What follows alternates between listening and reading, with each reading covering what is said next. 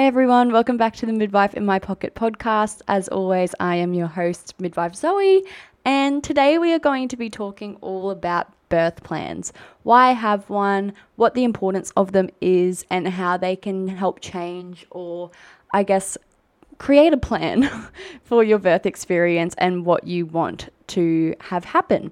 So, um, I guess we'll go through what a birth plan actually is, how to construct one, what you should include, um, and some things that, or like some ideas that you might want to have um, that could be basically an improvement or um, beneficial to your birth experience. So, yeah, so as a midwife, I quite enjoy women that come through with birth plans because basically what it means is they've educated themselves, they've researched, and they understand that this is what they want for their specific birth, and this is what will make their experience um, that little bit more enjoyable for them. Um, and what this does as a midwife is it allows me to create the ideal birth space around what you want. It also allows me to advocate for your needs and your desires as well. Now, before we do get into the content of the episode, I do just want to preface that a plan is exactly that it is just a plan, Birth knows no limits, it knows no boundaries, and it never follows a specific plan. It is very, very um, sporadic in the changes that can be made. Um, nothing is ever linear in a birth sense. Babies are also people who don't give a fuck about whether you had a plan or not in place. They will do whatever they want at the time, and things can change at the drop of a hat in a birth scenario. I cannot stress that enough. Um, so it's important to know that whilst having a plan is a good thing and it means that you're more empowered to m- take control of your birth, unfortunately, it doesn't always mean that it will pan out exactly as it as you expected or as you would like. Um, some things happen that are beyond our control. Um, and unfortunately, or not unfortunately, but to ensure the health and safety of you and your baby, sometimes the plan does have to be deserted for a little bit so we can make sure that you and baby are safe. Um, so I just wanted to let you guys know that. Um, just keep it in mind when you are making a birth plan or you are starting to think about what you what your ideal birth scenario looks like. Whilst it's important to, I guess, feel empowered by birth and feel like you're in control of it, it is a very out of control situation sometimes, and it's just important to keep that in mind. So, in saying that, um, when it comes to making a birth plan, when you sit down and you think, all right, what do I want my experience to look like? It's important to actually know what birth is and what it entails. So make sure you do your research, whether it's looking through my Instagram, shameless plug, um, whether you watch some videos, um, you know, you read books, whatever you feel is the best way that you can retain education and information, do that um, because it's really important to understand birth and the different types of birth. So you have an idea on what to plan for um, and what you sort of think will go well or not go well, or what you think you'd like to try um, in a birth sense. So, with the birth plan, making sure that you're researching, you're doing your education, trying to make sure you understand as much birth concepts as possible. It's important to sort of make an idea of what you want and what you don't want. So, thinking of things all the way down to your birth environment. What are some things that will make your um, the birthing area, the birthing space, that little bit more comfortable for you so that you can feel at home. Because we know that when you feel at home, you feel safe and that oxytocin is able to flow and help your body do the work basically. Um, so making sure that if you want a usually midwives will protect the birth space as much as possible. We also know what works in a birth space so like dim lighting and that sort of thing um, making sure that the area is private and that it's um, you know people aren't just barging in and out whenever they can. Um, so we know what it takes to make the ideal birth environment. But things for you you might want to say i don't know have some little um, tea light candles in the corner Um, obviously, the battery ones, not the real ones, otherwise, the whole hospital will evacuate. Um, or having maybe photos of loved ones around you so that you can feel that their presence, basically. Um, maybe there's a specific blanket. Like, I know a lot of people have been bringing weighted blankets into Birth Suite because it's what they use at home and it's what makes them feel most comfortable because it has the smells of home and that sort of thing. Um, photos of pets, I've seen people do um, aromatherapy, so bringing in some essential oils or um, diffusers that you feel smell like home and remind you of your safe space, basically. So things like that can really benefit your birth experience and make labor that much more enjoyable for you. Um, it's also important to make sure that you have things around you that you would like um, that you think would impact your experience and make it that much better. So things like music. Do you want music playing? Do you not want music playing? If you do, do you want to make a playlist? Um, is there certain sounds and things like that that you want to have playing throughout the day so you can stay calm and relaxed? Um, things like that. So you can think of those really basic, quite novelty things in a way that will shape your birth experience, um, all the way up to the really important stuff. So, what sort of pain relief would you like to try on the day? Would you like to work up the scale? So, starting from the lowest point up to the highest point? Are there things you want to avoid? Are there things that you'd like to try? Um, is there anything that you think will work well for you? It really is hard to predict this, and I this is one thing that I want to let you guys know because a lot of people come through birth suite and they say, I don't want the epidural. And it's like, okay, well, why don't you want the epidural? And it's like, well, I want to feel or I want to basically do vaginal birth without any intervention. It's like, okay, that's cool. Have you ever done vaginal birth before? No. Okay. So, do you think you'll be okay with the pain? Do you think you'll be able to cope? Yeah, I think I'll be able to cope. And then when the which is fine. Like, if that's what you want to do, that's great.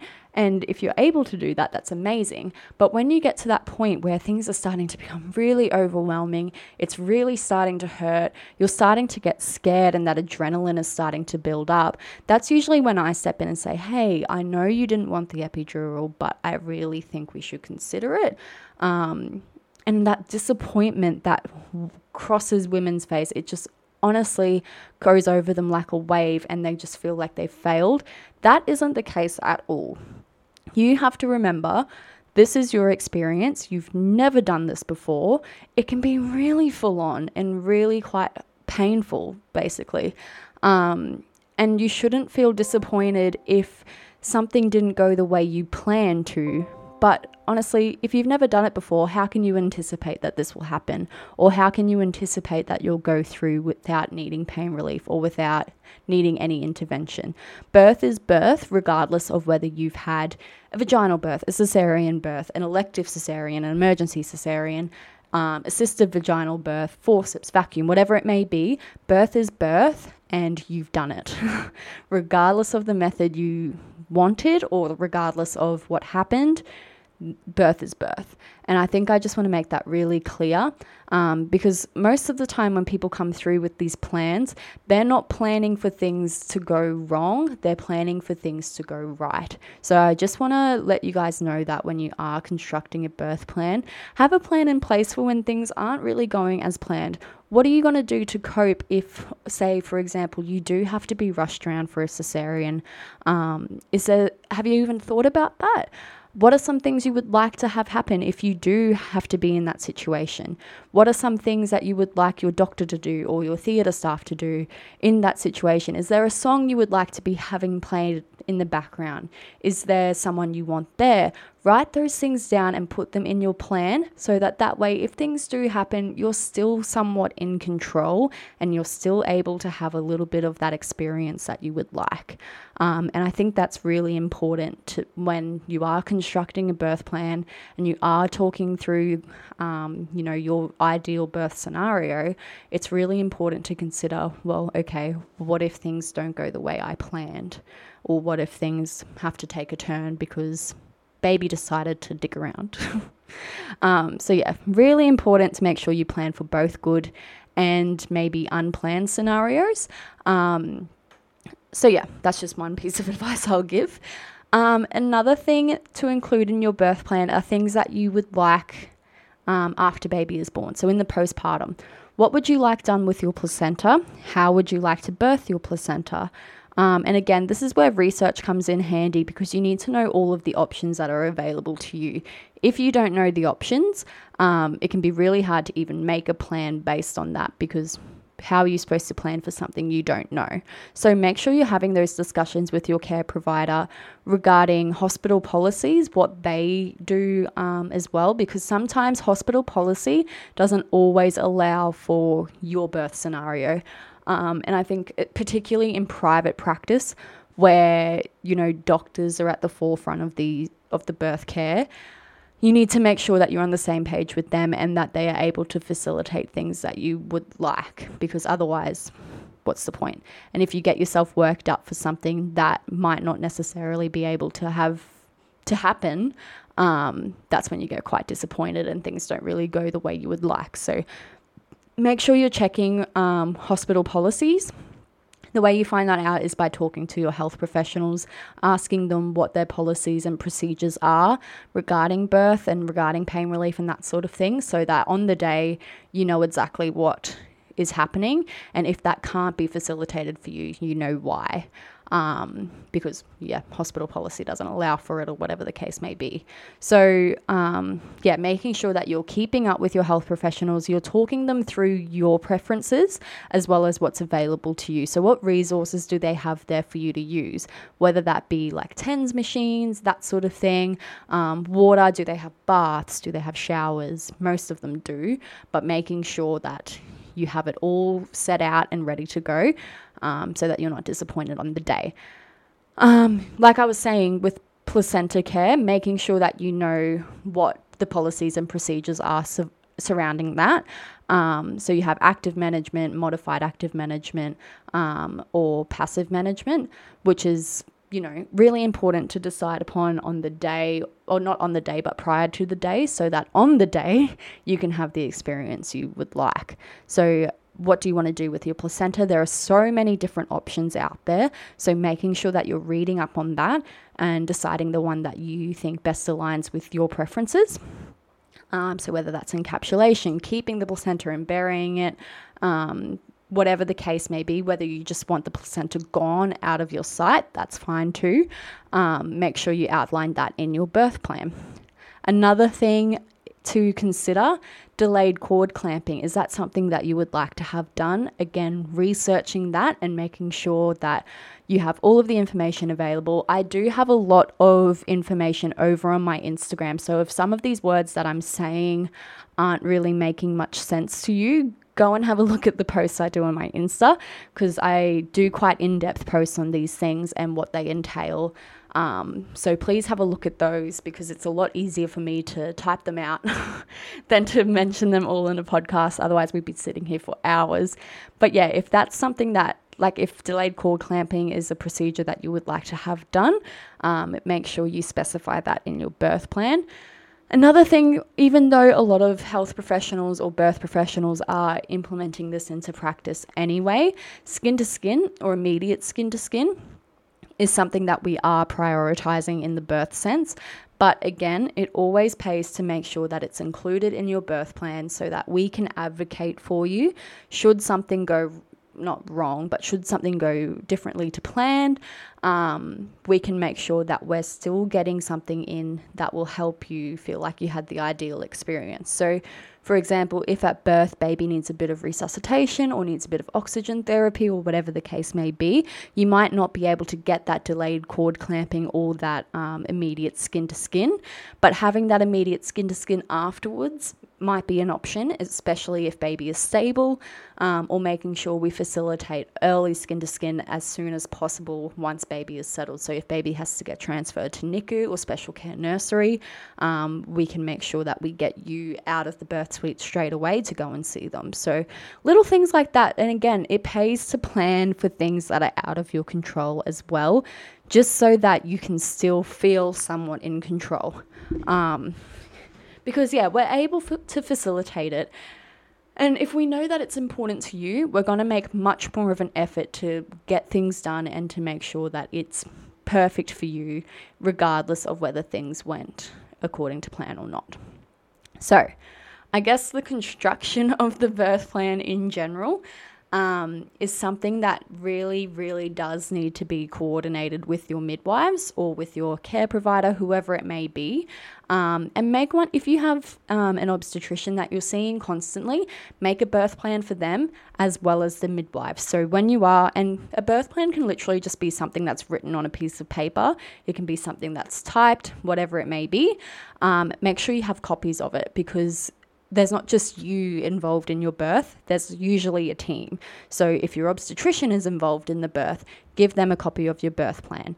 If there are midwives involved, give them a copy. If your partner is wanting to be involved in your birth, give them a copy as well. That way, we can all advocate for you and work cohesively as a team to make sure that we're giving you the most ideal experience because there's no use in giving, like, say, the obstetrician a birth plan, but not your midwives, because how are we supposed to coordinate the care on the day if we have no idea what your plan is? And how are we supposed to make it beneficial for you if we literally have not seen a plan and we have no idea what the plan is? Um, so make sure that you make copies of it, give it to everyone that's, oh, Wally's just barking, sorry. yeah, give it to everyone that's involved in your care. Um, that way, everyone's on the same page and they're able to cohesively work as a unit to bring you what you need. So, in saying that, make sure you ask all of the appropriate questions at your inter- oh, interviews, at your appointments. Um, so write things down as you go.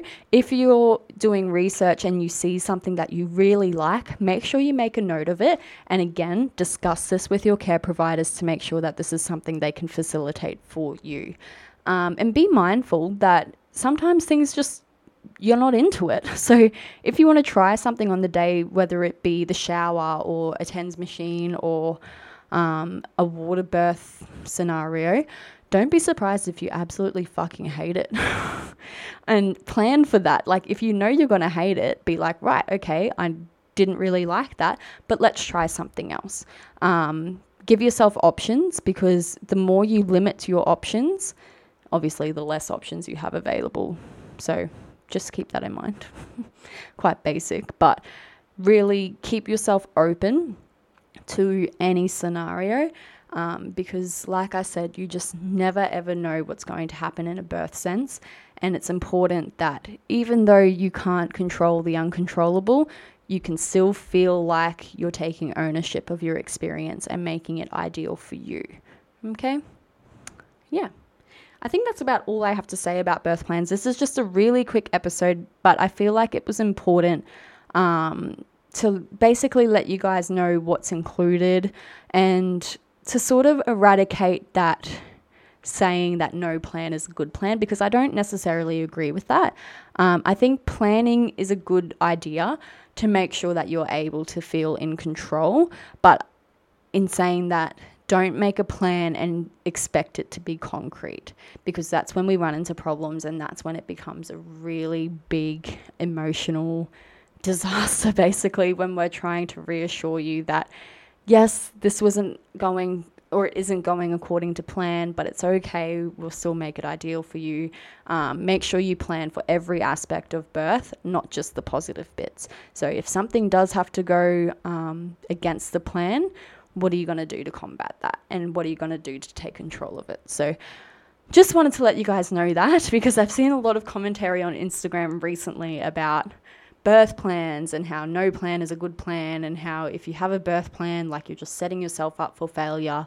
That's not the case at all. Um, and I think it's time to change that narrative about birth and make people feel empowered instead of fearing birth because, like, all of this talk about, like, you know, no plan is a good plan. How are you supposed to go into birth feeling empowered if you're not educating yourself and if you're not understanding what's going to happen and that sort of thing? So, you wouldn't go into a holiday without a plan. So, why would you go into your birth without one?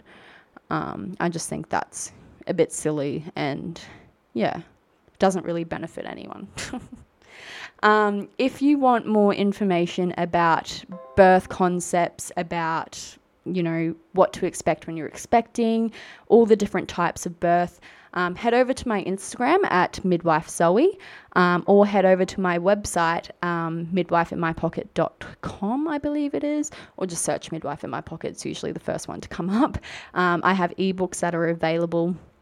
And for my podcast listeners, we are doing a discount code where you can get 30% off if you use the code um, POD, so POD 3030 and that will give you 30% off everything.